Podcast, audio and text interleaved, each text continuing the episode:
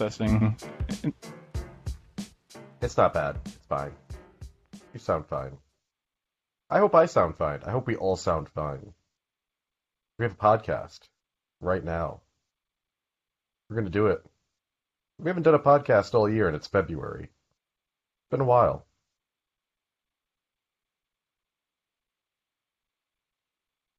You there? And you've forgotten how to intro me, I guess. It's like it's like a long, cold intro thing. yeah, I was just waiting for you to say my name. it's the. Immersive Irony Podcast. Th- yeah. There we go. It's Alex and Alan. We got a we have a program for you, the general public. How are you, Alex? Yeah, we. I'm good. We- You know, I, we hadn't done we haven't done much, but I was like, let's do a podcast. We we can talk about stuff. We always can talk about stuff. yeah, yeah. I've been like super busy. I know you've been busy. I saw you skiing away. We've been busy And, skiing uh, and uh, life busyness. So Life busyness is okay though. It's fine. Positive. All hopefully, good. hopefully. Hopefully, yeah. So we got Anyways. some news. We got a couple of trip reportish items. We got uh, a whole bunch of stuff to talk about, actually. So I guess, you know, the, kind of the, the major thing that we can talk about, we've got lots of construction out there. And uh, we've got rides. We have some real rides for 2020, well, 2020 and 2021 eventually as well. But 2020, we've got some big stuff out there. Um, do we want to talk about the completed rides first? The things that the track is actually finished on? Sure. All right. Uh, starting with, uh, I think it's completed today, which is February 4th. Uh, Emperor at SeaWorld San Diego. The B&M You know, it went up pretty fast. It went It up looks like really quickly. Like I think it was like less than two months. It was really quick. Um, but it's also a really compact, flat site, so not a lot of stuff to really work around. It was a former parking lot. So. You know what though? Yeah, but you know what? That ride is going to actually fit in. I think surprisingly well there. That's a ride that has like a lot of impact. It- And- the color certainly fits in. I, I saw a picture of the topping off, and I realized, wow, they really like uh, like a tealish blue color at that park. But uh, I mean, I this think it's ride, be. go ahead. I think it's to be solid. I think it's to be quality. Yeah, um, honestly, we, I mean, we saw the overhead diagram uh, a while back. Gosh, it feels like almost a year ago. It might have been. Um, and it seemed pretty generic, but as this thing has gone up, it actually looks pretty fantastic, in my opinion. Really nice, compact dive coaster. Uh, it has the six across trains like Baron or Krake. There's a few others out there with those trains. So it uses a regular B&M track instead of the jumbo track that like Griffon has. And but after the Immelmann, it goes into like this ridiculous overbank that I would almost call it a cutback practically at this point. It's it's banked so much, and then it goes into one of those like um what uh, Valravn does with its uh, like uh, 270 roll, and then Mhm. a really cool like uh, flat spin, and then quick turn into the brake run. No boring helixes, just it's all action from start to finish, which looks fantastic. I've said that my favorite dive coaster is actually uh, Oblivion at Gardaland for a while because it's it's a pretty action-packed ride. It's got good forces, and it goes element to element. This kind of goes the element to element thing. It feels like less of a one-trick pony and more like it's going to have flow. I mean, it's going to be a short ride. Don't get me wrong. Uh, it's only 2,500 feet long, but I think it's going to be good. I think it's going to be a really solid ride. I think it's going to surprise a lot of people. And I think for that area, for Southern California that doesn't really have a dive machine, you know, the only comparable ride is is uh, was a hang time at Knott's. I think it's a solid ride, and I think it's going to be physically impressive. And I'm happy that they got this ride to begin with. Uh, I have no complaints about this. I don't care what other people have said. I think it looks cool, so I'm stoked about it. Yeah, I wasn't. It was not on my radar, but then when I saw just a few minutes ago a completed, just a completed layout, I was like, "Wow, that that came out of nowhere." Um, it's not like it's doing anything. That that second, that turnaround, I, looks ridiculous. I don't. It's very un B and M looking. So excited about that. And then next year, it looks like we got another coaster coming in the form of like a Intamin launch coaster with seating like the one in Texas. So, Mhm. I mean, they they uh, that park was struggling, and they definitely wanted to um, invest in that park. And I believe attendance is up at that park, so it's it's good. Yeah, that's what I've heard too, and that makes sense. I mean, they've gotten this is their third coaster in three years, uh, Right. Electric Eel, Tidal Twister, and Emperor. They've gotten big looking rides. I'm, you know, I'm happy for them. Um, yeah, I'm definitely making the trip next year if I can. And uh, hopefully after that, though, they um, first of all figure out what to do with that monorail thing, and also put some uh, more family rides in. yeah, yeah, I agree. Um, speaking of that chain of the SeaWorld chain, we got Pantheon, which is uh, Another shocker. well. Like they gave us a diagram, but I, I don't know if I was just didn't look at it detailed enough. But the things that thing is doing, I, it, it's it's Intamin taking on on RMC easily. Oh yeah, for sure. I think RMC has definitely changed everybody's perception of what you need to do layout wise, and you can see it with what they've done there, what Vekoma's doing, what Ma- Mack is doing. Everybody's doing different stuff now that you've never seen before, and Pantheon's definitely going that route as well. I I will say, you know, I'm going to be happy to let them work out the bugs on that for a few months because I have low expectations it's going to work out the box being Intamin. Yeah. Uh, but you know what? It, it only has two trains, if I remember correctly. So, Yeah, they said 800 per hour, which is barely better than Tempesto. So that's um, and I feel like, uh, oh man, just you when you look at the ride system, you look at Hagrid and how many trains it pushes through. I feel like they could have easily had a third train on the course. I, they probably just didn't want to pay for all the extra associated costs with a third train. But which is too bad. I mean, they do have a lot of high capacity rides at that park already, but true. this is going to be a major draw, and it's going to be something that's going to bring people in. You wish they weren't going to be waiting three and a half hours for it, but here we are. Um, I think it looks really good to me. You know, this and this and Orion, which we're going to talk about in a moment. Those are the two rides I'm most excited about for for this upcoming year. Uh, well, I take that back. Iron Gwazi's out there too, but um, I, think that this is to me this is like it's a top three ride then. Like this is a really, really, really exciting ride for for 2020, and uh, I'm pumped. I'm really pumped about it. Staying in America, we'll talk quickly about Orion 2, which uh, people thought was finished, and then it wasn't yet, but now it is.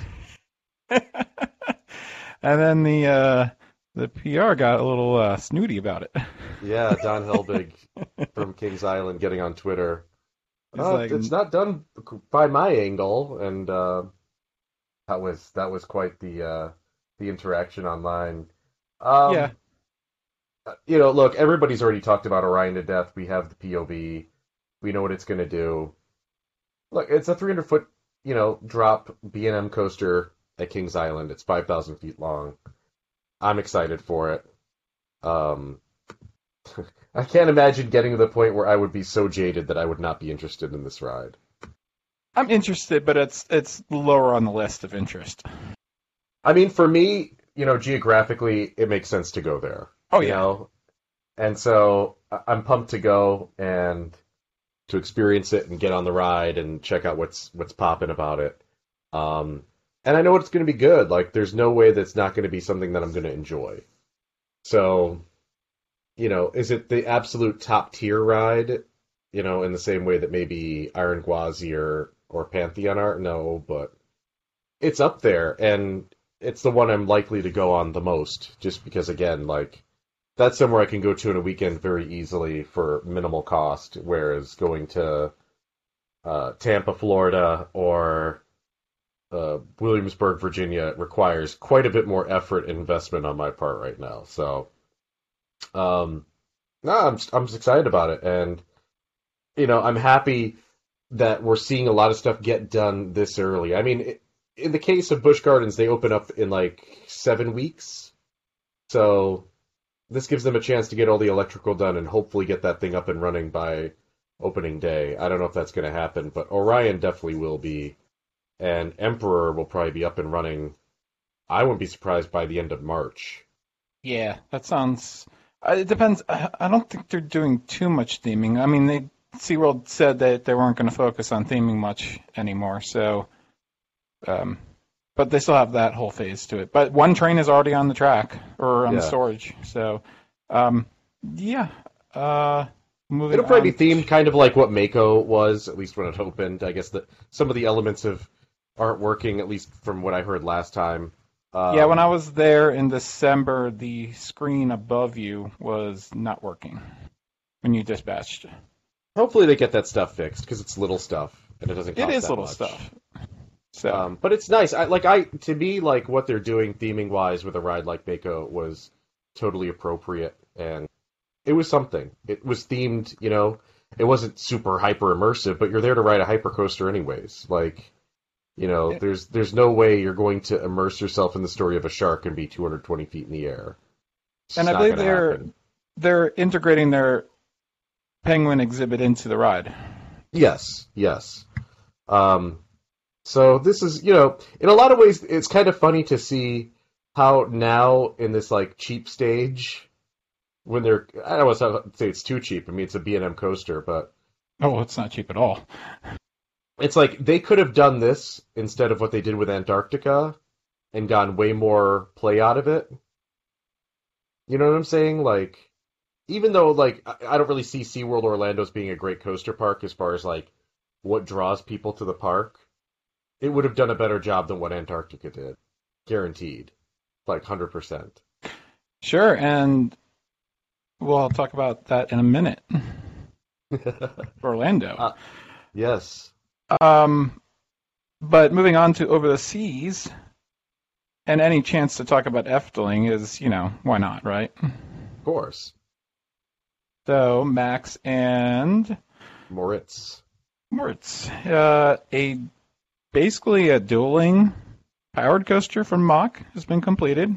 It's uh, reusing half the station that Bob was used, and they kind of expanded onto the side of it so the two tracks can uh, load within the station. And they're done the track work. And then it took pretty much like just a few weeks. It's not that complicated of a ride. And uh, I guess they're just going to have to finish up uh, landscaping or any theming they're doing. I don't know how much theming they're actually doing to it. It's not that big of a ride. I mean, it, it's big in so much as there's two tracks, and you know it's going to have much more throughput than Bob did. I mean, that's a guarantee. Oh yeah, yeah. Um, and the the station will probably be themed, and the queue line will probably be themed. The actual, you know, ride itself will probably be no no more themed than riding something like um, Barnstormer or something like that. But that's fine. Like, I, I'm not going to complain. I think it's going to be a fun ride. yeah, and- definitely with those two trains running around, that should be. It's going to have really lots fun. of. It's going to have nice dynamics for the area. It's going to be a fun attraction. It's really something that you know, in this case, that kind of family thrill coasterish attraction. It's it, in many ways, it's really an upgrade from Bob because Bob, which was a you know an old school Intamin bobsled coaster, it had no capacity, like none. You know, cars fit like three to six people, I think, per car and there were not very many cars. Um, and it, it, it just, as fun of a ride as it was, for that park and that crowd, it just wasn't going to work anymore. And they ran it, you know, pretty much into the ground, and now now they have this, and this is, I think, a much more appropriate choice for that for that space. And even though I can't count it because I don't count powered coasters, I'm still excited to ride this because it means I'm at Efteling. and Yeah. I love Efteling. So Yeah, yeah, yeah. Um, now in progress, stuff that we're really excited about. We got. We're going to start with the Iron Gwazi, yes, the remake of Gwazi, which has been sitting since what 2014 was it? 15? I don't remember. It's been a while. Um, yeah, and half of it's been sitting for longer than the other half too. Yeah, like by a year or so, or Yeah. longer. I, I forget. I forget the whole timeline. But uh, yeah, that thing is going up. Um, what do you think? They still haven't released a POV, and I'm okay with that. I don't need to see a POV. I'm gonna probably just not watch anything and kind of be surprised by this one. Um, and we pro- we pretty much know the layout for the most part. Um, I mean, it's almost, it's getting close to being done. So, I mean, at that stage, it's pretty easy to mock it up and, and Yeah. have an idea as to what it's going to do. Um, I know that they they did the classic thing of going to see what RMC has done elsewhere and borrowed their favorite elements. Um, I mean, here's my take on it. Yeah, I think so. So for me, Busch Gardens Tampa is always much more of a classic coaster park, and somewhere that that roller coasters, you know, I hate to say fit better, but work better than at like SeaWorld Orlando, and has catered to like a high thrill audience for a long, long time, successfully. And so this ride, I think, really has a potential to really draw very well in a way that new coasters at Orlando can't. No offense to Orlando. And this ride is it's something Central Florida doesn't have. It's going to be appreciably more intense and extreme than anything that's been in Florida before.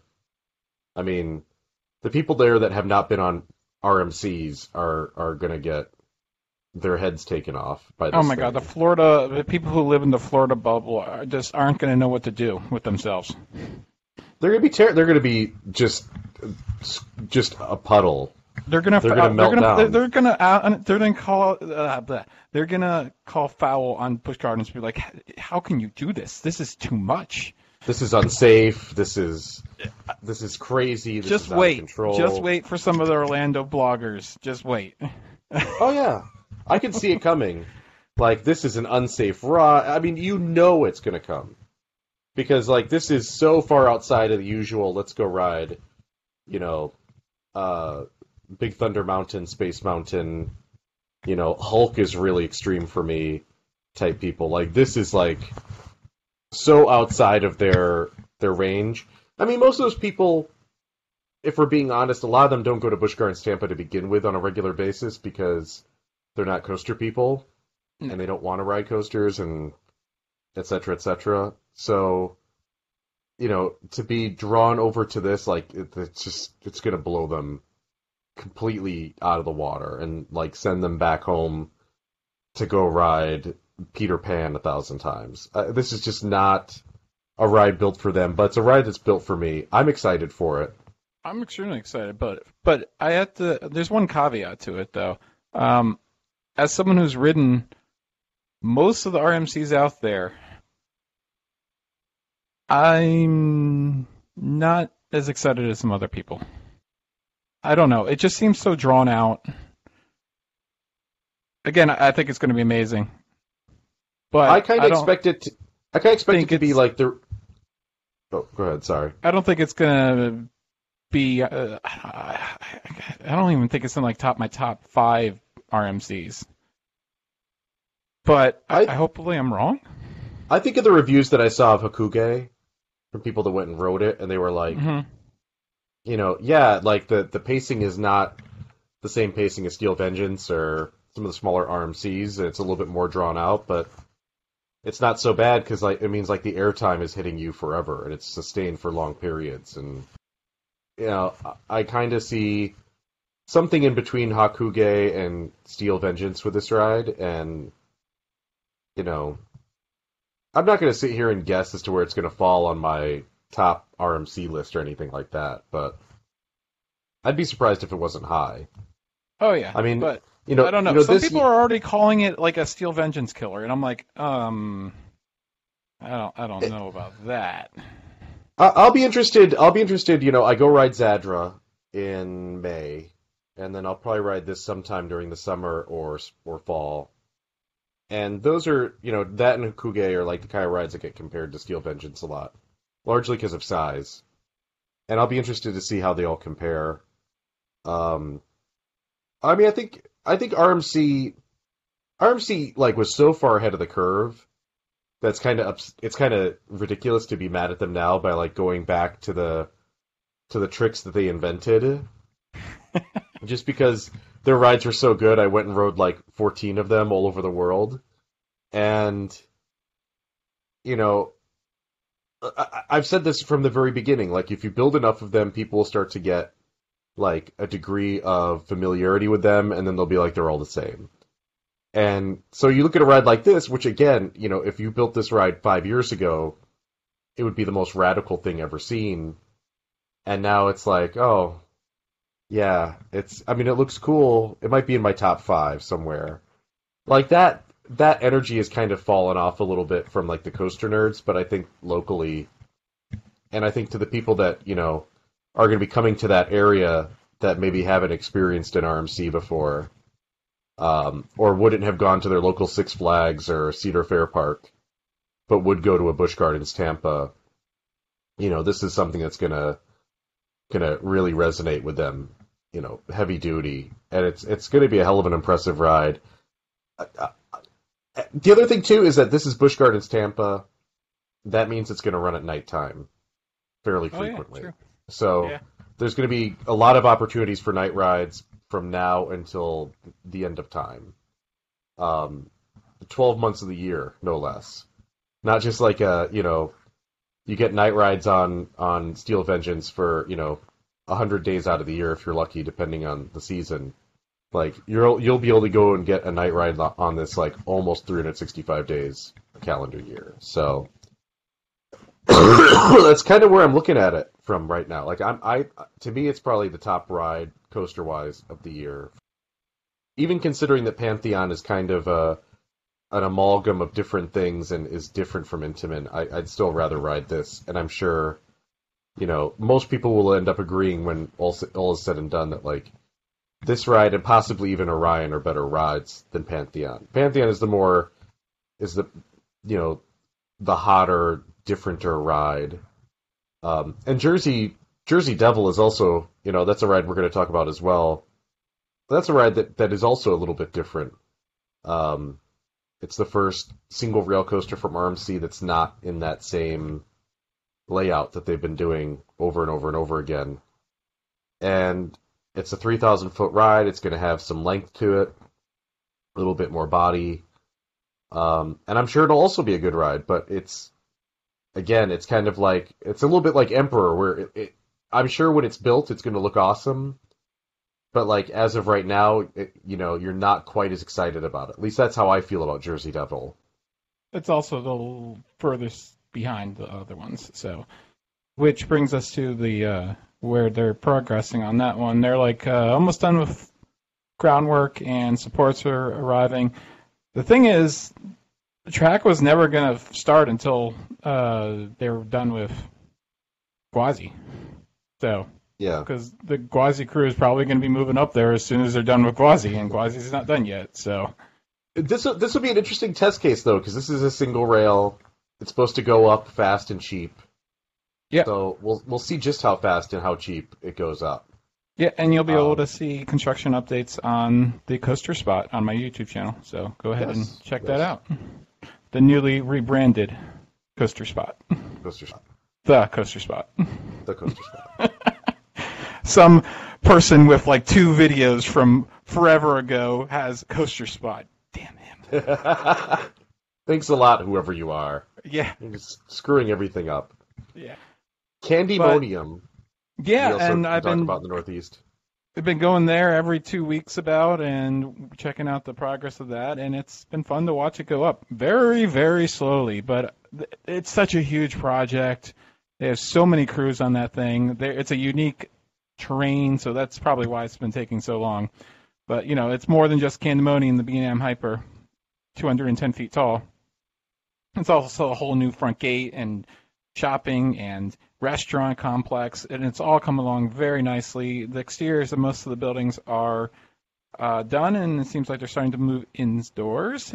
And as far as track work goes on Candymonium, they are pretty much almost done. It's just the final helix.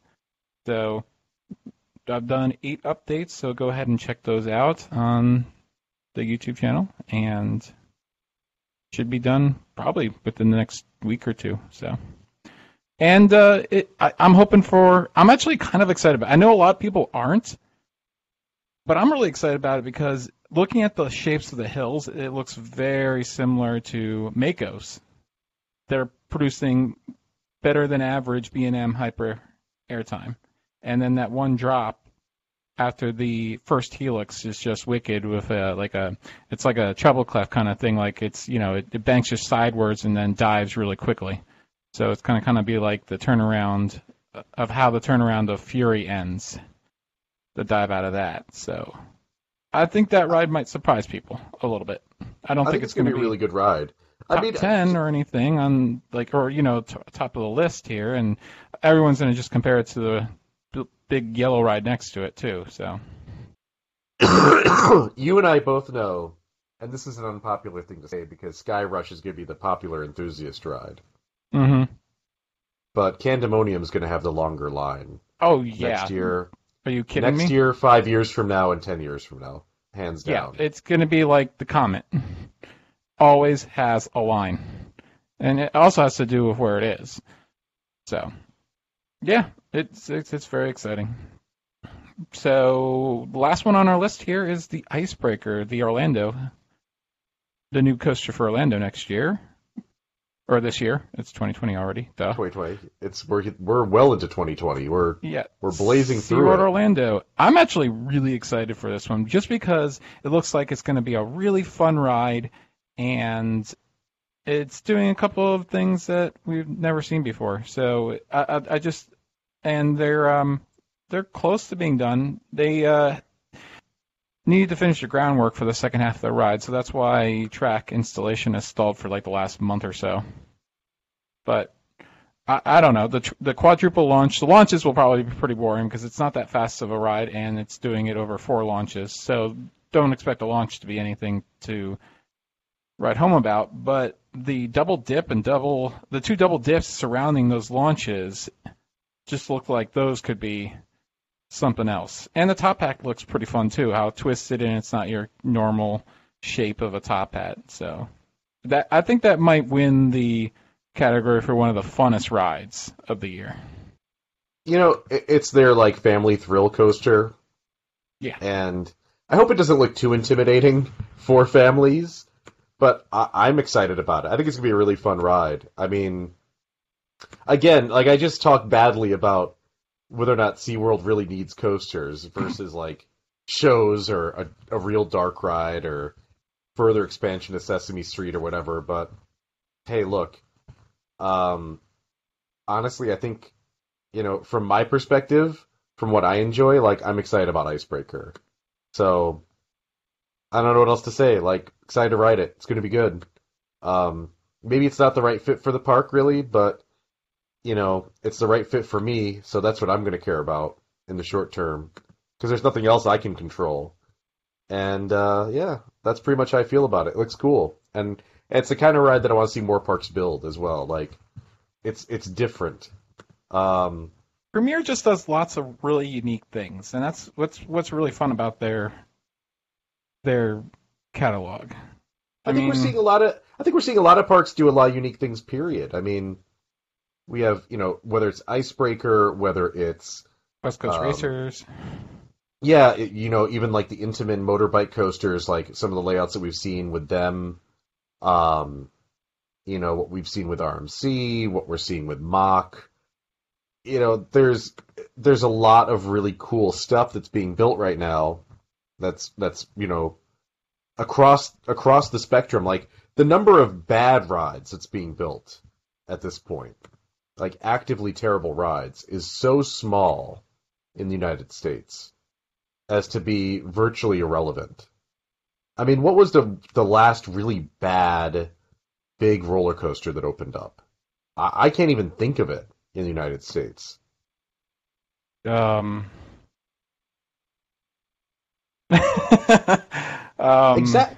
Because remember, like that, you'd have years where like, oh, we're, there's like three boomerangs that opened and SLCs. and- stand-up coasters. Um, yeah, I don't know. Jesus, I mean, Oh. like I, I can tell you one, but that this one barely counts.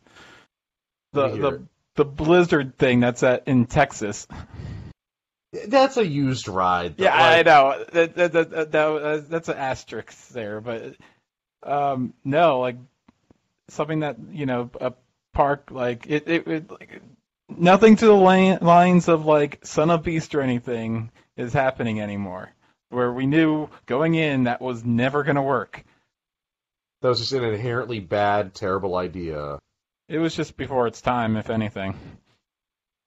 Son of Beast Yeah. could be done today. I mean, it is being done today. yeah, basically, right? Like there's there's so many parks that that are building multi-inversion wood coasters now that um you know it's now it's like old hat. I mean, they just don't do vertical loops. They do like other things. So you know, it's kind of funny to think about it in that sense. But but yeah, seriously, like if you think about it, there's very few actively bad rides being built. Like really actively bad. And you know like basically like there's some people that don't like for instance the Skyrocket 2 coasters. Really? There there's a few. Uh, Oh. Joe's not a fan. I'm not I a think huge it's fan because of of the comfort collars. Yeah, but but like you know, like even that ride again, like if you build that ride in, if you take that ride out of the space that exists now and you put it in 1984, it's like a top three ride. Easily. E- Like you know, in an era when stuff like the Loch Ness monster was like as good as steel coasters got. Like it's it's just like incomprehensible to think like how awesome it would be there. So anyways, that's kind of my my my just you know a quick take that I want to make on that is like the amount of good rides that we're seeing is fantastic. And like the list of rides that we've got here like you know when people are like the things that they have to complain about are like Iron Gwazi looks too much like an RMC and Candymonium and Orion will just have really good airtime and be super comfortable. Like I, you know, like how how ridiculous does that sound? That, Like by the way, that that further proves my point because everyone was bitching about Mako when it opened, and then it opened, and people were like, "Oh, wait, this is good." I mean that that one hill on Mako, the the second hill is like outrageous. And it's the same thing with like Fury to me, like you know, when people say like, "Oh, well Fury," I will say when people there there's a limited group of people we know who they are. And they may or may not have been paid money over the years to produce video for certain manufacturers. But when they Oh, go out there and they're like, "Oh, you know, what's the difference between Mako and every other B&M hyper?" Like, come on. Come on. Like anybody that's been on enough rides I want to knows. figure out the last bad ride being built in the United States. I got to figure this out. God, what was it? Was there anything in the 2010s that was really horrific? There's rides that like I don't really like. Like I don't really like Rolling Thunder at Owa. Um, but you know, Yeah. tough to really think of that as like a major ride. I guess it is, but like it's it's in a strange context, right? Like Yeah, I guess that. I mean, I can understand people's complaints about that. and I've always enjoyed it, but I totally get people's complaints with that ride. But uh, moving on, finally, to the first Yes. to open this year. Texas Stingray opening February 29th. looks good. Have you seen the POV? Um, yes. I mean it's it's not like super airtime filled. Yeah, it's But- gonna be it's probably gonna be lots of pops, lots of helixes. I don't know. GCIs are really hard to judge by their POVs. Except for Okay. Vader. I saw the Vader POV. I was like, uh, mm-mm. It kind of But- looks like it. It looks like a.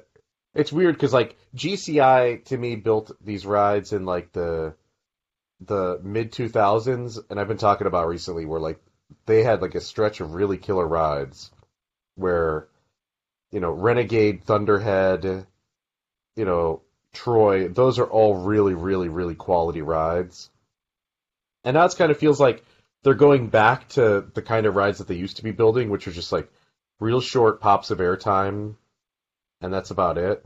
I don't. I can't think of any rides really there ever been sustained stuff though. To be honest with you, they've always There's like one or two. You'll have like you'll at least have the sense of like more than like a very quick pop, like a very very quick pop.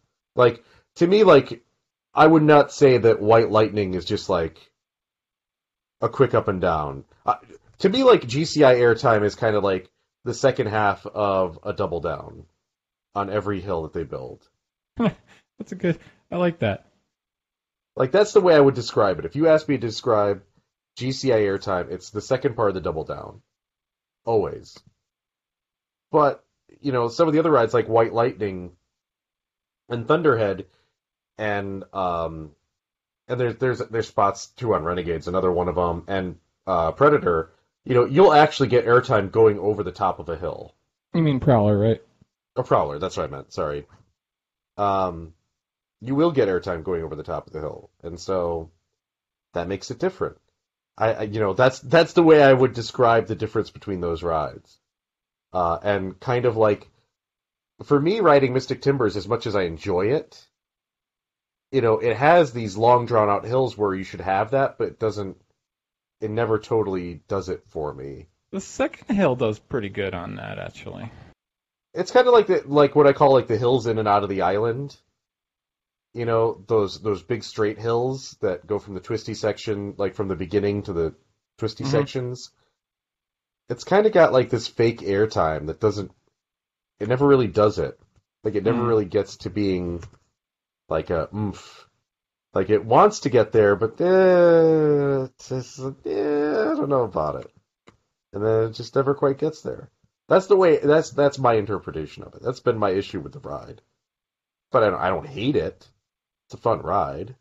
I enjoy it. I'll ride it like a thousand times. But like, that's just basically where I'm going with it on this. That's my that is my opinion. That's my hot take. Um, but you know, going back to in this case Texas Stingray, you know, it- it's not the most incredible ride, but you know, it's the only. It's now the only wood coaster in San Antonio. Yeah. Well, uh, yeah. I mean, ZDT, mm, ZDT's isn't that far, but It's not that It's- far, but it's yeah. San Antonio proper. yeah, it's a it's a traditional wood coaster too. The ZDT ride Switchback is Very different.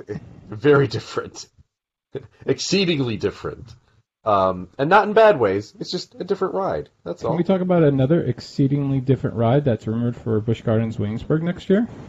Yes, yes, we can. So, Busch Gardens Williamsburg Fans.com has been breaking coasters since what, like Tempesto? So, anytime they publish anything, it's pretty much fact.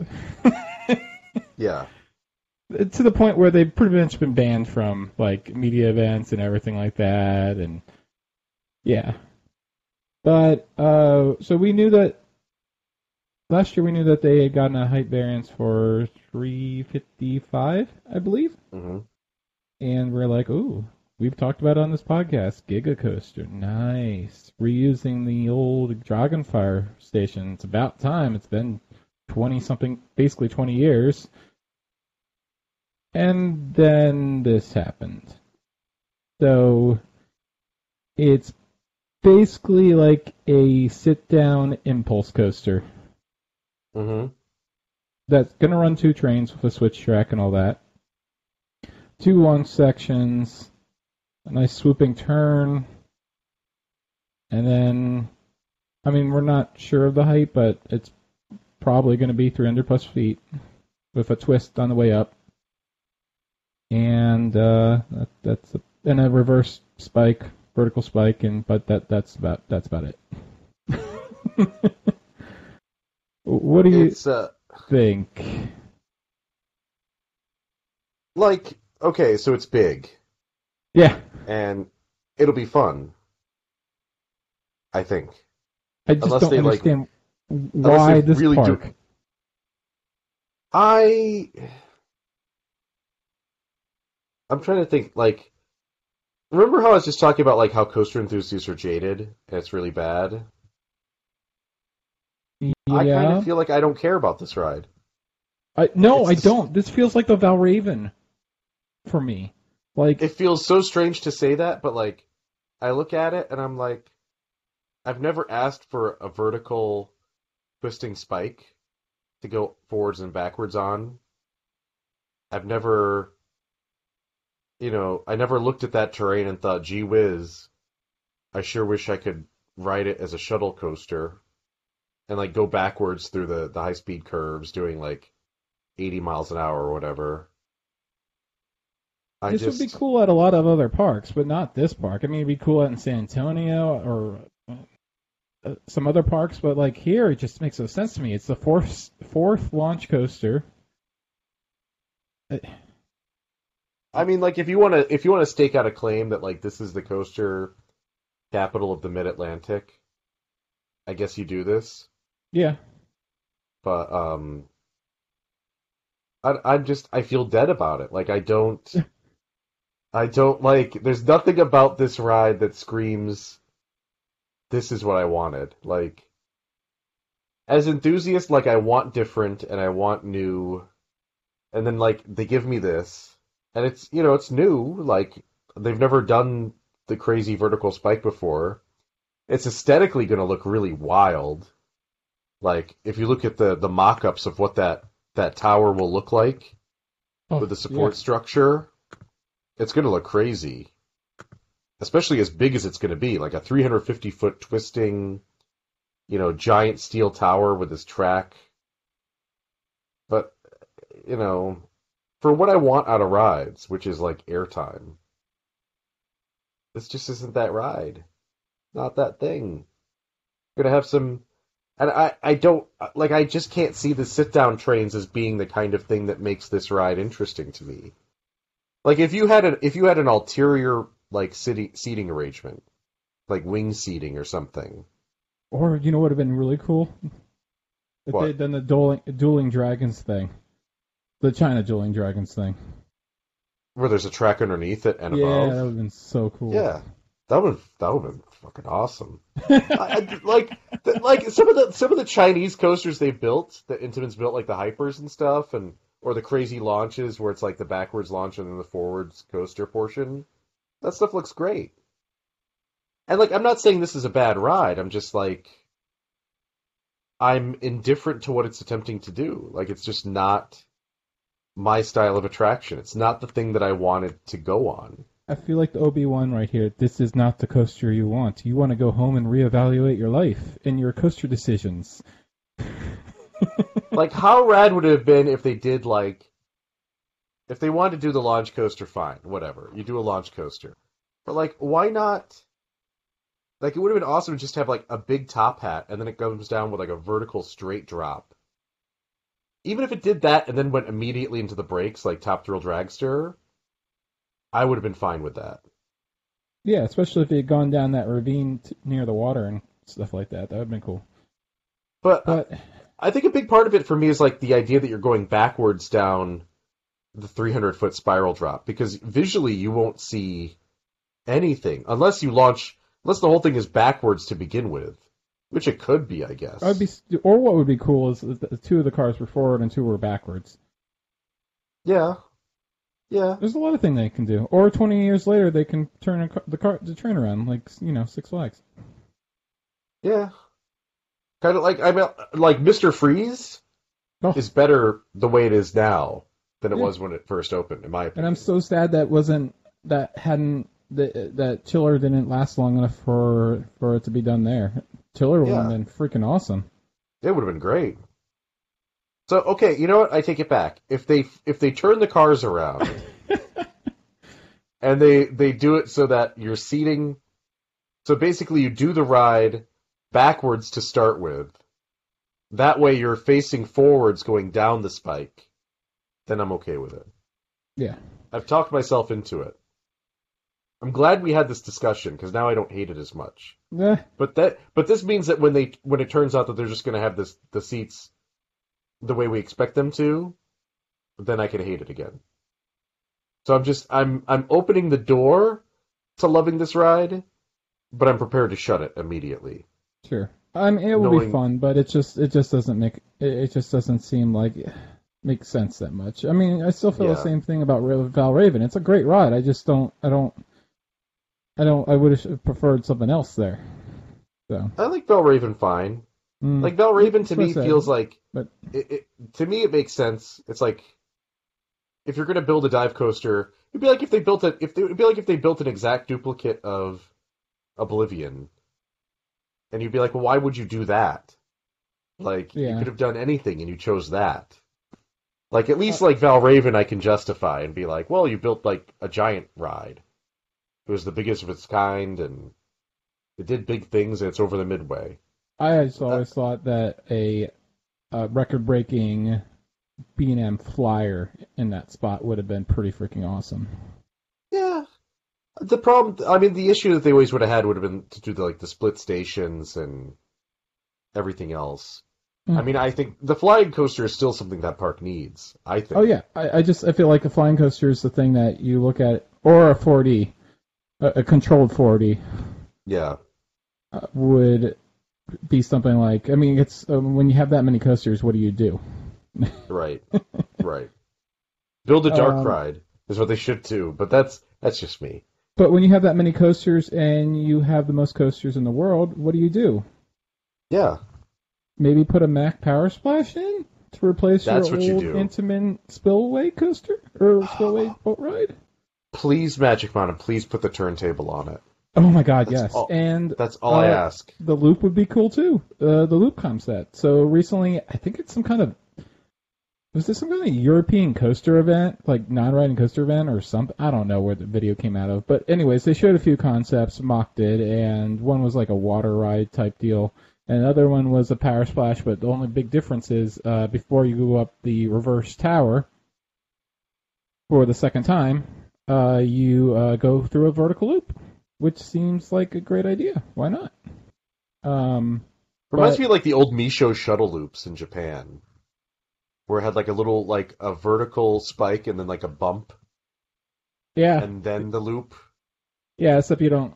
Th- those all like usually drop down the valley into the loop. Yeah. But yeah, I see where you're coming from.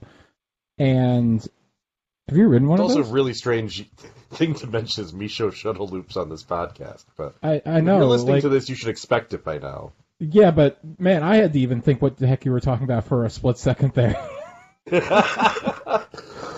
um, Um, I love Mack power splashes. yeah, Every park but should for have God, one. for God, just the turntable, please. Yeah, like- the, you need the you need the two cars. I don't care so who you are. It's so stupid I- in Texas that you don't have the. and, uh, that ride is going to have a million hour queue. Yeah. Especially once people get off it and they're like, "Holy shit, this is fun." Forget it. That thing's going to be an eternity wait. Which yeah, is too bad, a 'cause I love it. discussions what they're going to do about uh, the wintertime if they're just going to run without the water because that would be pretty simple with with that ride, I think. Just you know, you just yeah.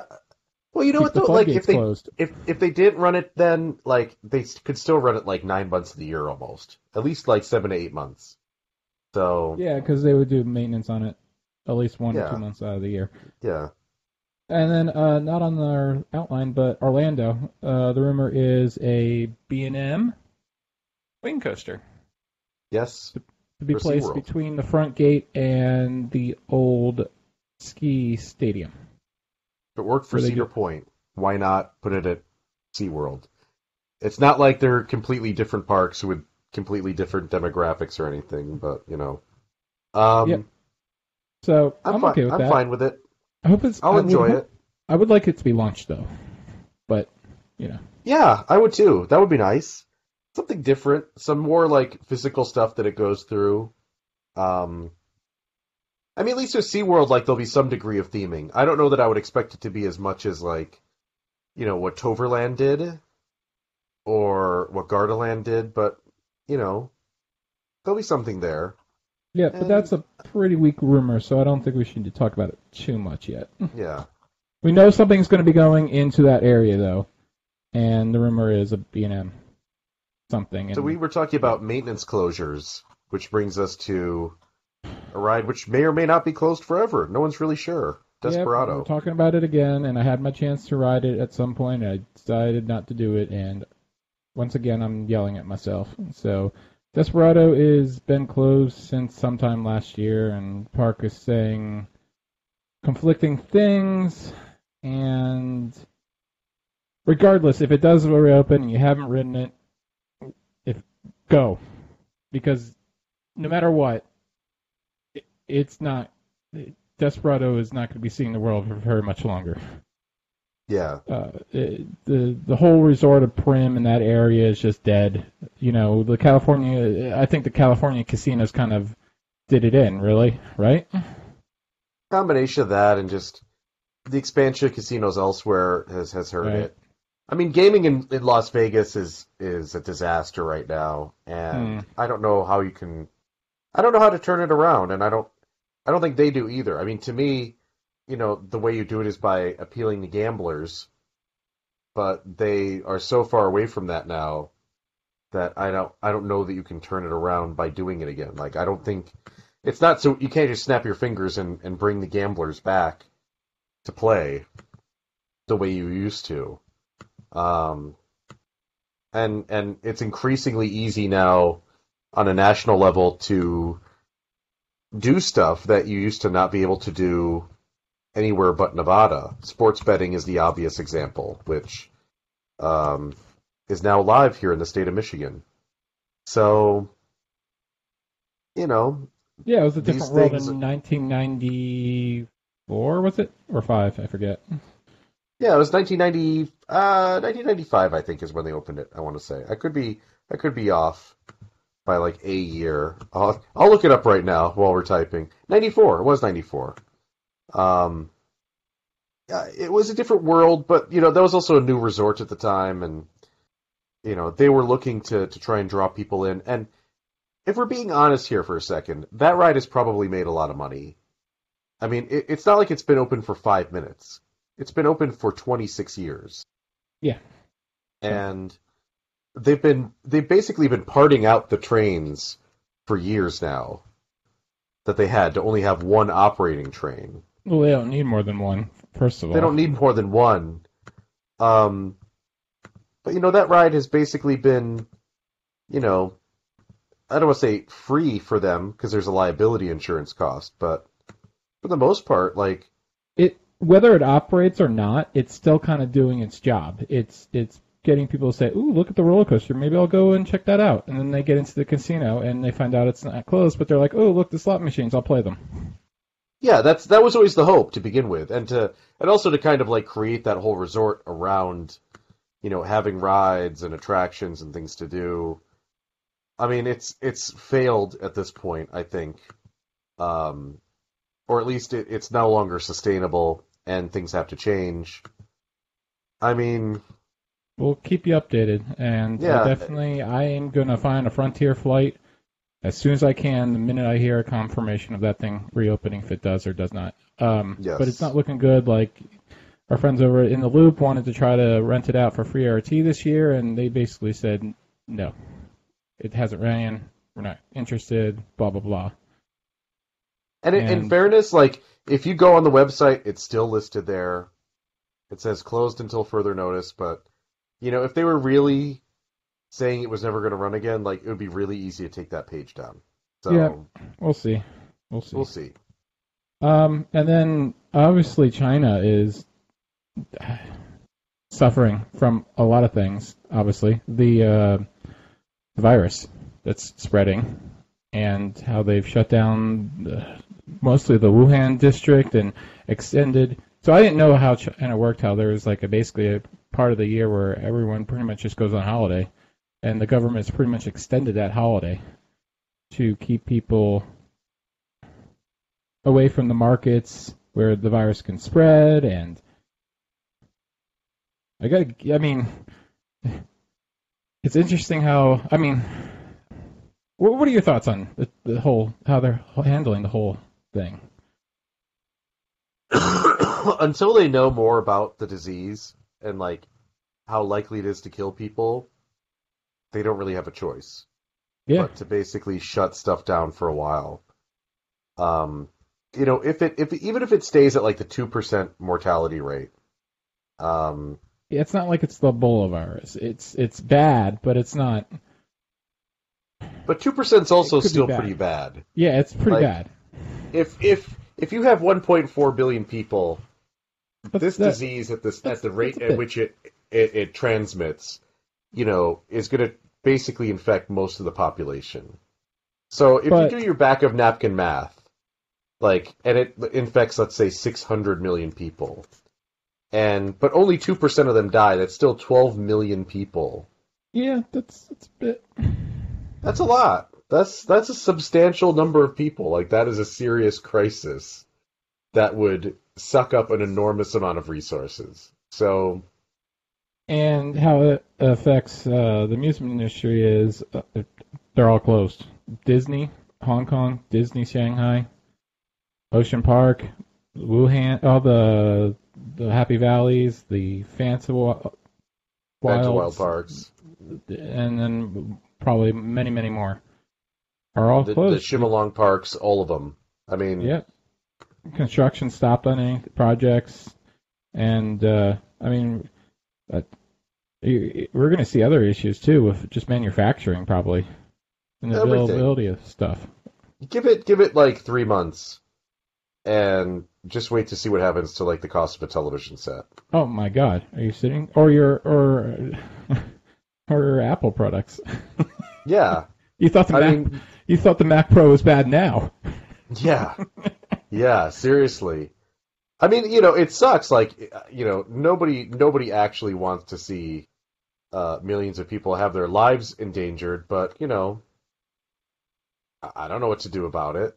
Like, they're the government's doing their thing. Everyone's buying their masks. Everyone's trying to uh, take care of themselves, and hopefully, you know, everything's back up and running.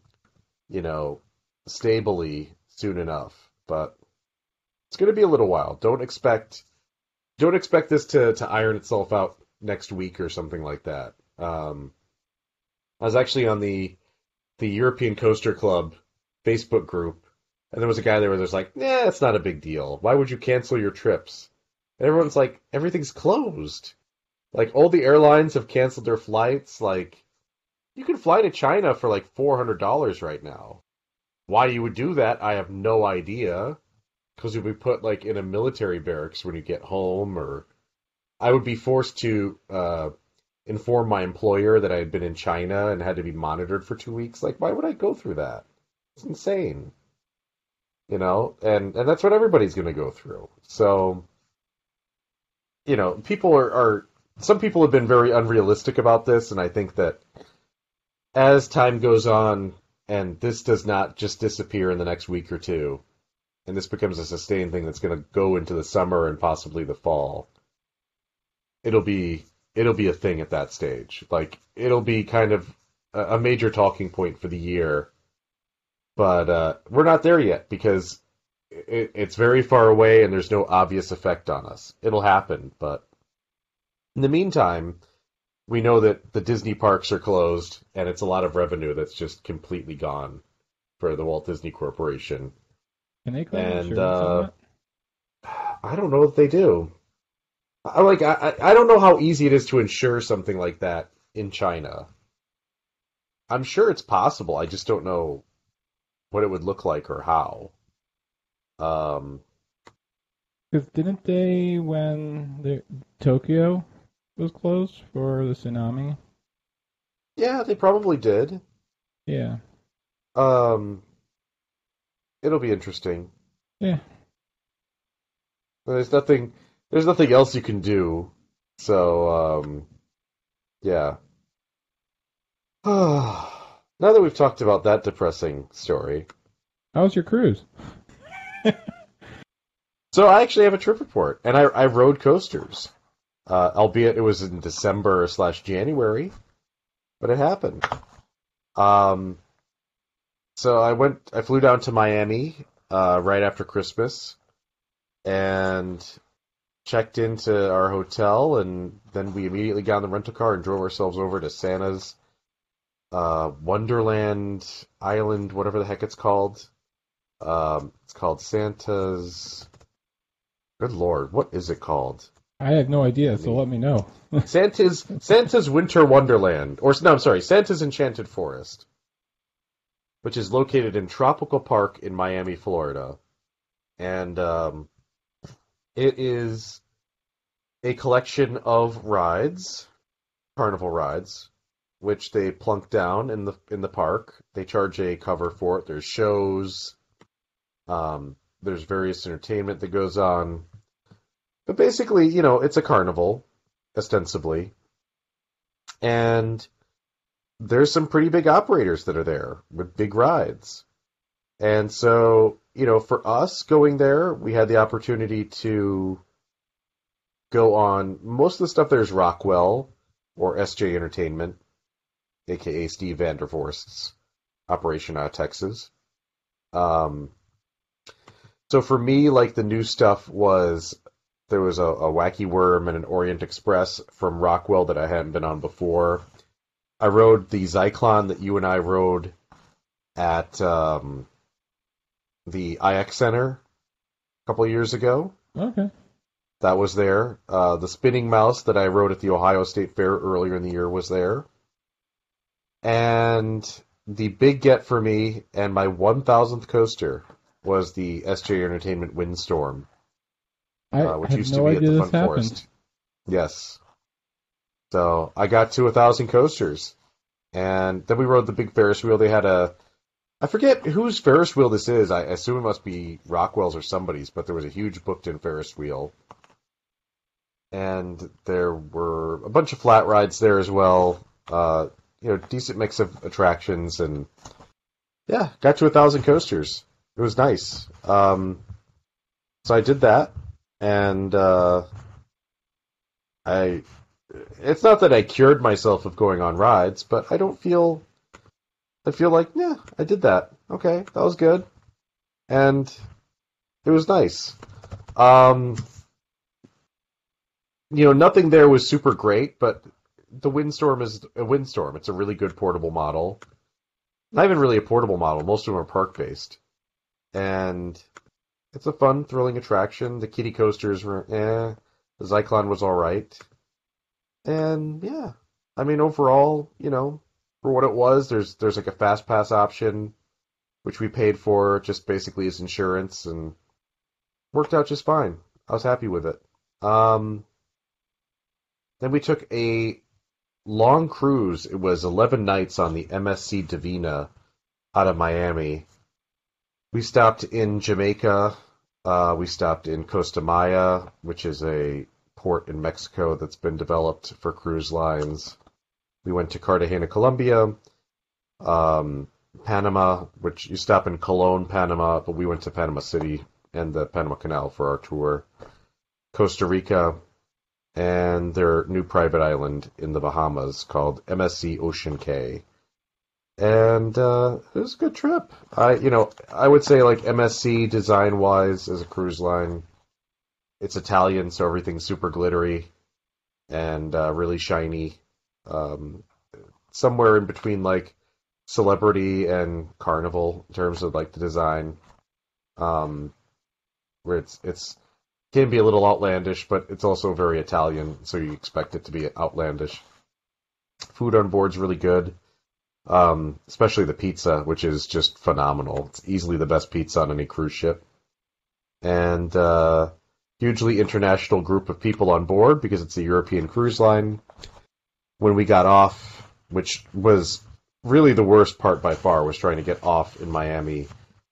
We saw a humongous line of people trying to get in for uh, you know European passport control, and we passed right by right by them into an empty line for Americans. Like there were, I don't want to say there were no Americans on the boat, but not very many, and as is usually the case with Americans dealing with Europeans, you know, Americans are far too kind and and proper and don't push and shove enough to get where they need to go.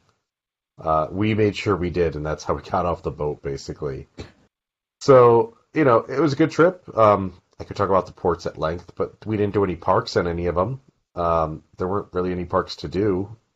So, they were all cool, though. I mean, I like everywhere we went to except for Ocho Rios, which is a dump. Uh, and they'll actually have a new suspended coaster opening up. Uh, one of the Wiegand ones, like that was put in in Pigeon Forge, coming up in the next month or so. Uh, Yeah. But otherwise, yeah, it's a good trip. It was nice. It was means- relaxing. When I saw that, that makes going on that cruise, because you, have been always telling me that you can do that and the Haiti one if you get the right cruise in one Yes. go. So get Yes. three credits on one cruise. Sounds wonderful. So It's totally possible. Totally possible. I will Yeah, no, I definitely liked be it. It- hitting you up when we decide to do that and telling It was. us. It was. It's not a bad. It's actually a very good mountain coaster too. It has some like pretty deep dives. Which one? uh, for for Wiegand.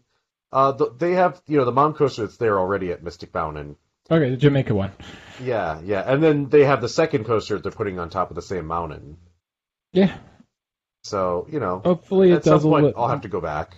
Hopefully, it does a little bit more than the one in Pigeon Forge because that one is um, it looks pretty boring. If it, it, it- if, you, if you didn't know, they uh, it opened for a second without little laser guns, and now it has laser guns, and uh, you shoot targets when you're going around curves very, very slowly. so it counts. it well, it totally is a coaster, no doubt, but yeah, I like that it's now laser gun coaster. is it really? That's what it says on RCDB. When did They have it listed happen? as laser gun coaster. That's that sounds like the most Japanese name ever, or Chinese name ever. Most Chinese, yeah. Oh, yeah, actually, really quickly, we you know we talked about some closures. Actually, two different parks have been announced this week as closing in Japan. Oh Japan. God, freaking out! Yeah, yeah. So the first park that was announced as being closing is Misaki Park in Osaka, uh, which is basically Masaki this Park. Misaki Park, which is that? located.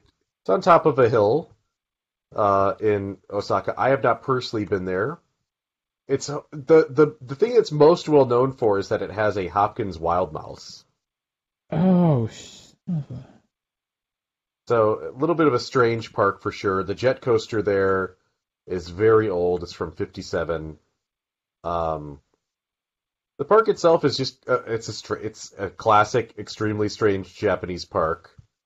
Um, but unfortunately, you know, the situation in Japan is what it is for parks and is becoming increasingly challenging. And they announced that basically the rides will be closing this year after March.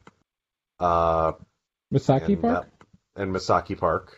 Okay. M I S A K I Park. Um, and then the other park that was announced as closing is Toshimaen, which I went to in Tokyo this past September and had a blast at. I I love Toshimaen, so that was actually a huge letdown uh, to hear that. And and Toshimaen's a park that has actually a couple really cool rides. I mean, has a Blauer Enzian, which is uh, you know increasingly rare powered coaster type. Uh, it has the Cyclone, which is a another classic Japanese you know jet coaster ride. But really with a fantastic layout and good airtime and just a fun ride. Uh, has easily the best carousel in Japan, if not all of Asia which is the a carousel that actually began its life in, in Coney Island, New York, many many years ago. Um, a, a very unique three tiered machine with each tier spinning at a different speed and all sorts of different Huh. pieces on it.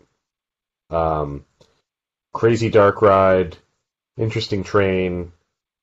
But yeah, the announcement that was closing is that one. That one was a little bit tougher for me to take, uh, having just been there and having you know really good memories of of visiting it and seeing it, and uh, they've been talking about maybe building a WB thing on on the spot of it.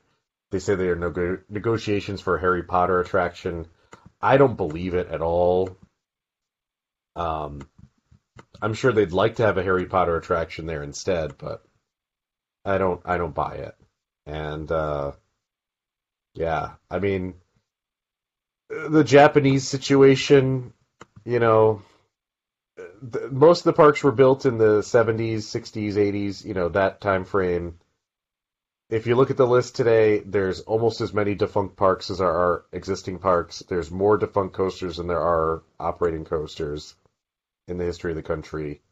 You know, without that like long history of the 1910s, 1920s construction like we had here, a lot of parks just feel like they're on their way out. And I, I wish I wasn't saying that. I wish I wasn't in that position to tell you those sorts of things as being true. But I look in Tokyo and I see Hanayashiki's closed.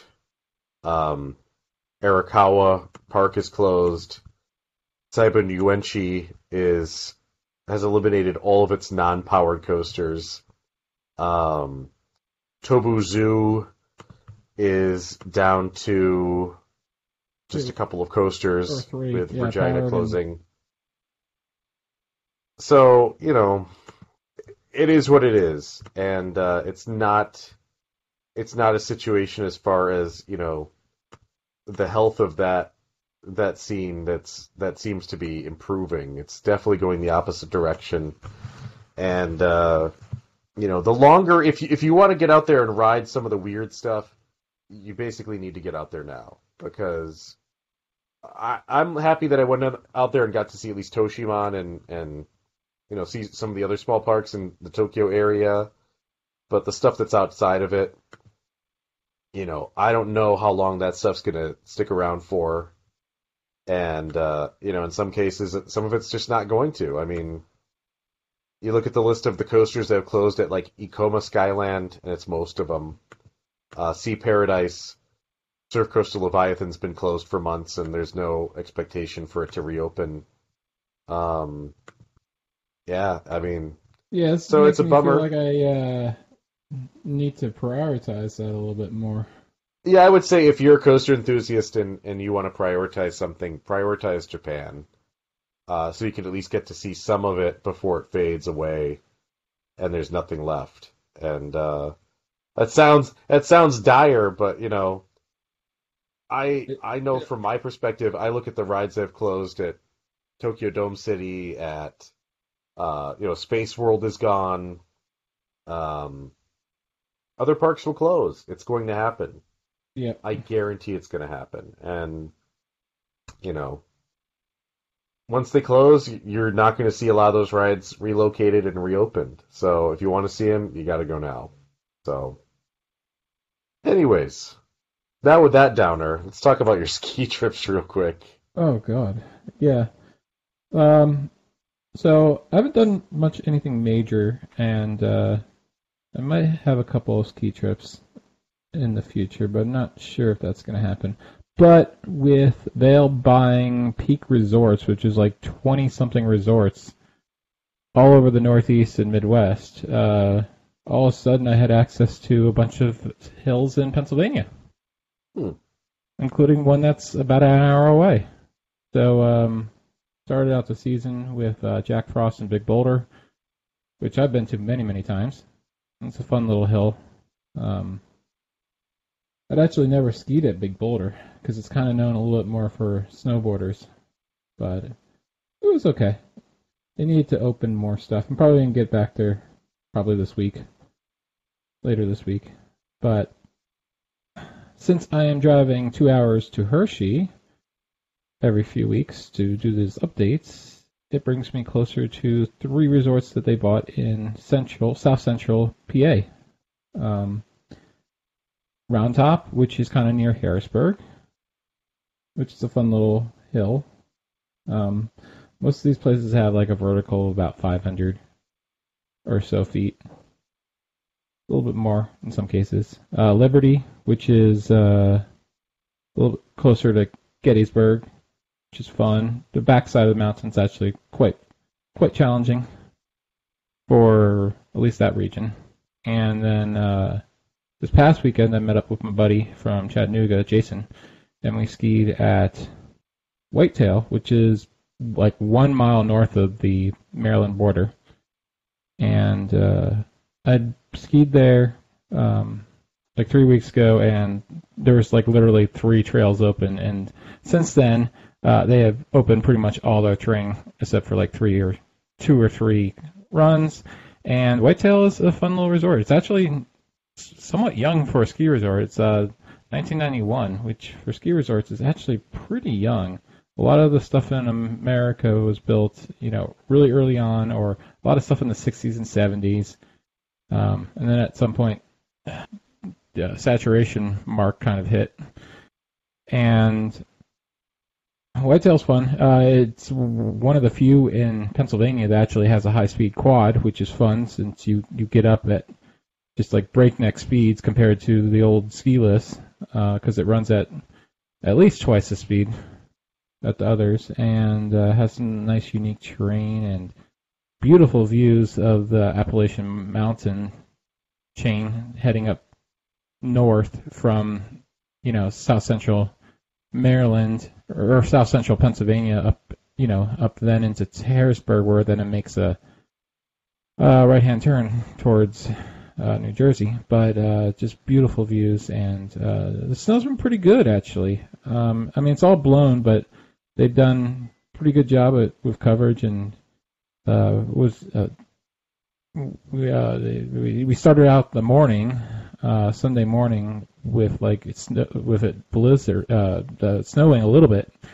and then uh, by the end of the day, it was a blue sky. And in the middle of the day, we took a nice uh, hour break and tailgated with some beverages, and uh, just had a great time.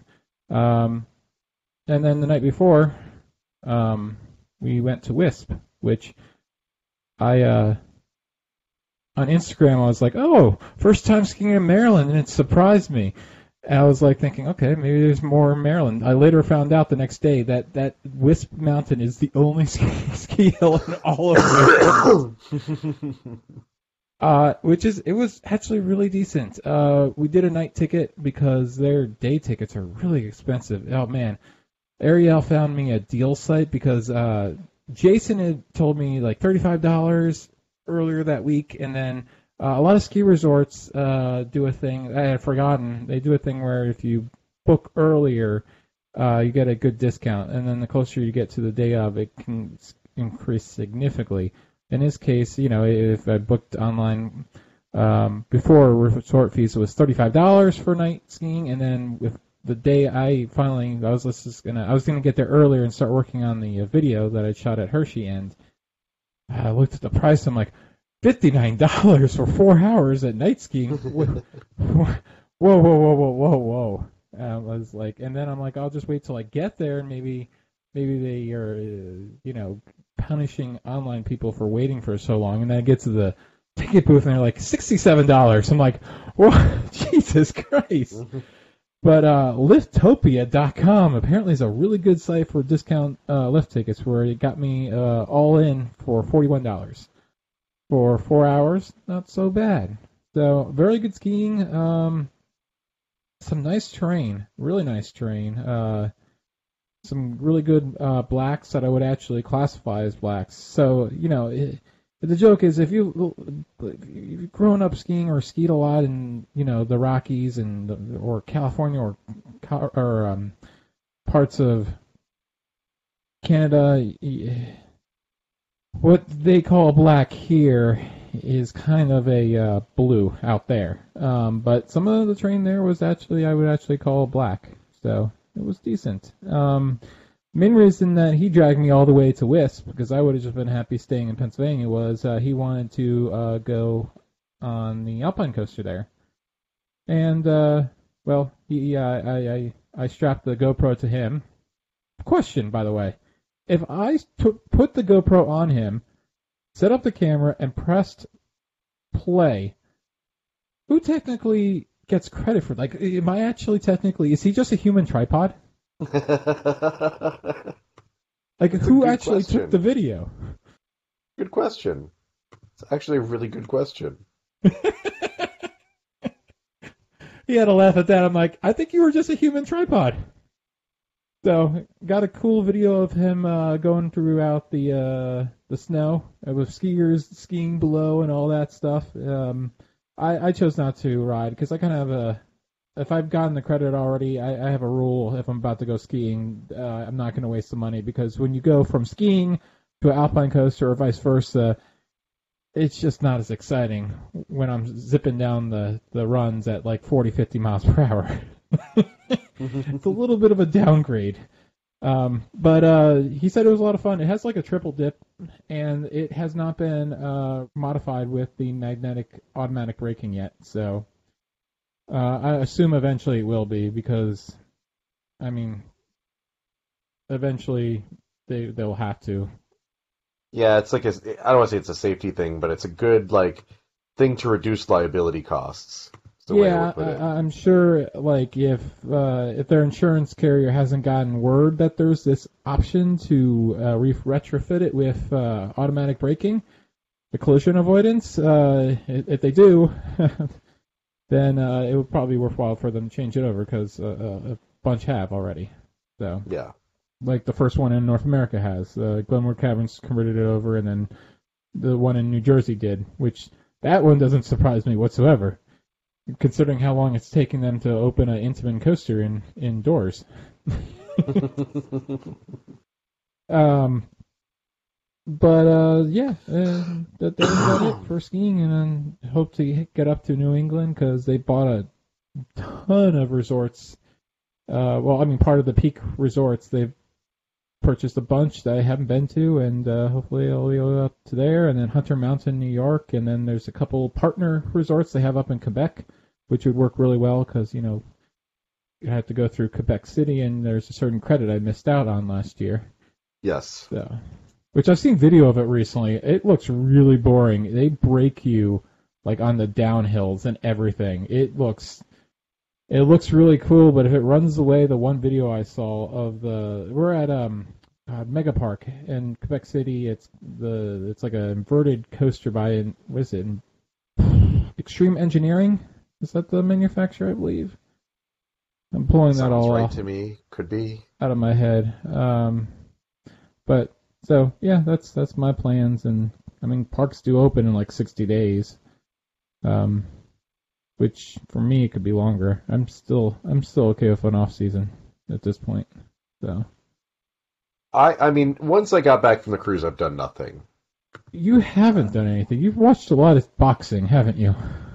You know, I've I've been busy with all sorts of different stuff. It's just like none of it's been going to parks. I I haven't even like left the house on weekends at all for the last three four weekends. Let's see here, one, two, three, four. Yeah, four straight weekends I've been at home. Uh, you know, like it's fine. Like I I should do that once in a while and kind yeah, you went like 40 something weekends without with, with uh, going somewhere out of the Yeah, state. and and like I, you know, this weekend I'll be gone. I go to Universal this weekend. oh, you're still um, going? I'm still going. Oh yeah. Oh, I thought you were hung that up, so that's why I didn't talk to you about it. Yeah, no, we're staying at the Hard Rock. oh, I had Um, no idea you were still on for that. I would have probably still talked to you about it, but funds are a little. Now, now that I got to a thousand coasters, I no longer have to worry about like having to try and make sure that I ride Hagrid's on Saturday. You know, and and not have to worry about it. You know, being a thousand and one when one thousand ends up being, um, what should we call it? Um, the new because I haven't been on the Star Jet that's at Fun Spot yet either. We we're gonna stop at, at Fun Spot probably Sunday night, and um, but I haven't been to Universal in almost like five and a half years, almost six years. It was like June of 2014 or September of 2014 last time I was there. So there's a lot of stuff that's changed, and uh, I'll be interested to to check it out. Um, I guess you know this is this is our first podcast of the year. So what what stuff do you have planned right now for this year? like nothing. Um, a little tapped out from last year. Last year was a busy year. Yeah, Like, it was a real busy year. Oh, it's gonna be a lot of local stuff. Um, we're not going to get our SeaWorld pass until like you know the end of whenever the 21 passes go on sale, which is usually like the end of July, early August. So uh, we won't do any of the SeaWorld stuff there. We'll probably get up to, hopefully we'll get to Florida sometime in May or something. I, that would be nice, but um, didn't really feel the need to go to Orlando this weekend. I would have liked to, but didn't really need to. So You've been a lot. like- there's nothing new this weekend. Like uh, I, I'm kind of just waiting for the Bourne Stuntacular to re to open, and then there's something new. So there you go. There's Um, there's so much there's so much there that's new for me that it's like a whole different ball game. Oh, I know, I know. That's would have been fun to have been able to be with you to just see all your reactions. But you know what? Why don't we talk about them uh, next week? We will. We All right. definitely will. I got I got a good amount of stuff that I've got planned now. Um and you know, like my big trip is obviously uh, I'll be going back to Europe in May. It's not like a coaster trip. Like it's a trip with my mom and my wife. But yeah, I'm to go to Energylandia and Legendia. Like that's to happen. Of course. Um Kings Island for sure locally like i don't even know what i want to do locally i'm i'm very i feel like i've done everything so like i i kind of feel like it's almost like i could take a year off or a couple years off from like the local grind but i'll be heading to disney world in august i also have plans to do uh i do want to go ride rampage this year it's been i've been talking about for 20 years Ah, yeah. so i'm gonna go i'm gonna ride rampage It's I have happen. a couple of ideas of where I'd like to go, but nothing's really set in stone yet. So when they are, I'll, uh, We'll discuss it more. we'll discuss it more. Basically, Yeah, Yes. but I mean, obviously, all the local stuff, Great Adventure and Hershey and all that stuff, I'll be getting to. And but uh, yeah, it's okay that this year is a little bit of a slow poke, and I'm still waiting for Sandy's Sandy's to open at American Dream to uh, go back there.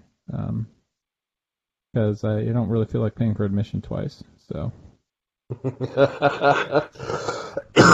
yeah, I um, I'd like that. I'd like them to get everything open as well before I head out that way. Um, and I feel confident they. I feel confident they'll get it, you know, taken care of. Yeah, they they mentioned something at a coaster event this past weekend that they're working on it, and they said spring. So, huh? But we'll see. We'll see. Um, We'll see. and then the water park is they're working on that too. I I don't know. I wonder what happened with that because like, why did they even commit to November twenty seventh? Like, that was two months ago, over two months ago. Th- th- that was obviously such a pipe dream. I don't know. I, I'm I'm very like everyone is baffled by it. Everyone's baffled by it, but like Nickelodeon Universe, legitimately, it probably if they'd opened like two weeks later, it probably would have been a little bit better off. But it worked out okay. I mean, it was it was like rough the first week or two, and then things got consistently open, and they've had some downtime and all that stuff. But it seems like they've gotten most of their rides uh, open up, you know, open consistently now. Um, we keep watching the uh, the maintenance tab quite often still. So, um, but yeah, that, whole we still can talk about that whole complex. It's uh, it's an interesting how that's going to progress and all that stuff. And the ski mount, the ski hill opened, so that's good. I might ski there eventually, um, just for the hell of it. And if you have all your equipment, um, it's actually the price is not too bad. I think it's like well, twenty I five think I think for like you, that. like once So- once it stops being wintertime and there's real hills to go on, Yeah, no, that's what I was thinking. Like, there's no way in hell I do it right now. Why the heck would I do that? It'd be cool to do it in the summer. Just yeah, like if they don't open this water park uh, pretty soon, it's not gonna. We're not gonna go until next winter because I don't want to go to an indoor water park in the middle of the summer. Like, it's. I mean, you can, but The only one I'm thinking about doing in the middle of summer is Camelback because they have a good they have a good combo deal for both the indoor and outdoor water park on one day. But yeah, I I don't I wonder how water park indoor water parks do during the summer. Do you have any idea? They do fine. They do fine. I mean, like, you still don't have to worry about like rain. Not that rain should necessarily scare people off from going to a water park. But, But- uh, funny you say that though. Uh, Ariel like lifeguarded at Kalahari, and they had lightning. They actually had to shut down things. Yeah, well, I mean, it's like you're not supposed to take a shower when there's a lightning storm either. You know, like same You're rationale. yeah. Oh, okay. I, is- didn't know that. Yeah, no, you're not supposed to do that. Well, okay. It makes sense. I don't know if I ever have, but I've never thought I shouldn't. Oops. I've never heard that in my entire life. But uh, I, it does make sense, though. But, anyways, let's move on. I mean, it's my- not it's not as though it, it can definitely happen. Yeah, Like It's- it's, not it's like a 100%, but like it's that chance. on on the cdc.gov website, is it safe to take a shower or bath during a lightning storm? No. Lightning can travel through plumbing. It is best to avoid all water during a lightning storm. Do not shower, bathe, wash dishes, or wash your hands. Huh. There you Okay. Whatever. well, anyways, it's good to, to talk with you. It's good to get another podcast out there. And uh, we will get this to Joe, and hopefully he'll put it up inside of a month. Yeah, let's. We're gonna bug him to get it up. Uh, you know the day. We're gonna get him bug it up really quickly. And Yes. uh, if uh, we'll talk to him about the schedule. Uh, if he has something planned for next week, then you'll see us in two weeks. If not, then you'll see us next week Yeah, after your exactly. wonderful return to the theme park capital of the world. Yes. Discussing all the stuff there, and you get really old opinions about rides that you've already been on a thousand times. And you're just going Universal, right? And Fun Spot. Okay, but no rise. Just to me. What's up? No rise. No rise. That's not for Okay. a little while. I, I'd like it to actually work consistently first. True. Like my situation was like going for opening day was fun, but right now I don't know if I'd want to go through the even as good as it is, I don't know, like going through that that process is just like ugh. Yeah. You know what? It, once they get it, once they get everything running, and we know what it's actually going to be like to get on that ride on a regular basis, it's going to be a whole different story. Like what people talk about it doing now, and like, well, you don't wait in this area with other people. Well, we'll see. Like, there's a lot of stuff that's been said, but I will believe what the ride is supposed to run like when it's at that point, and we're nowhere near that. So hopefully they get there or a lot closer to it by August. Um, I would hope so. It's another six months from now, but that doesn't necessarily mean anything either. Um, so we're just gonna we'll play it by ear and see what happens. But uh, but yeah. uh enjoying Universal, don't forget the classics of ET and horror makeup show and uh, get some green eggs and ham. absolutely, well, maybe not the green eggs and ham, but the rest of it for sure. Okay. But uh where, where where can we find you on the internet? Uh, I am still at Gods on Safari on Twitter. And I am the Coaster Spot on YouTube, Instagram, Facebook, and then on Twitter, Coaster Spotting. Yes, and we will see you next time.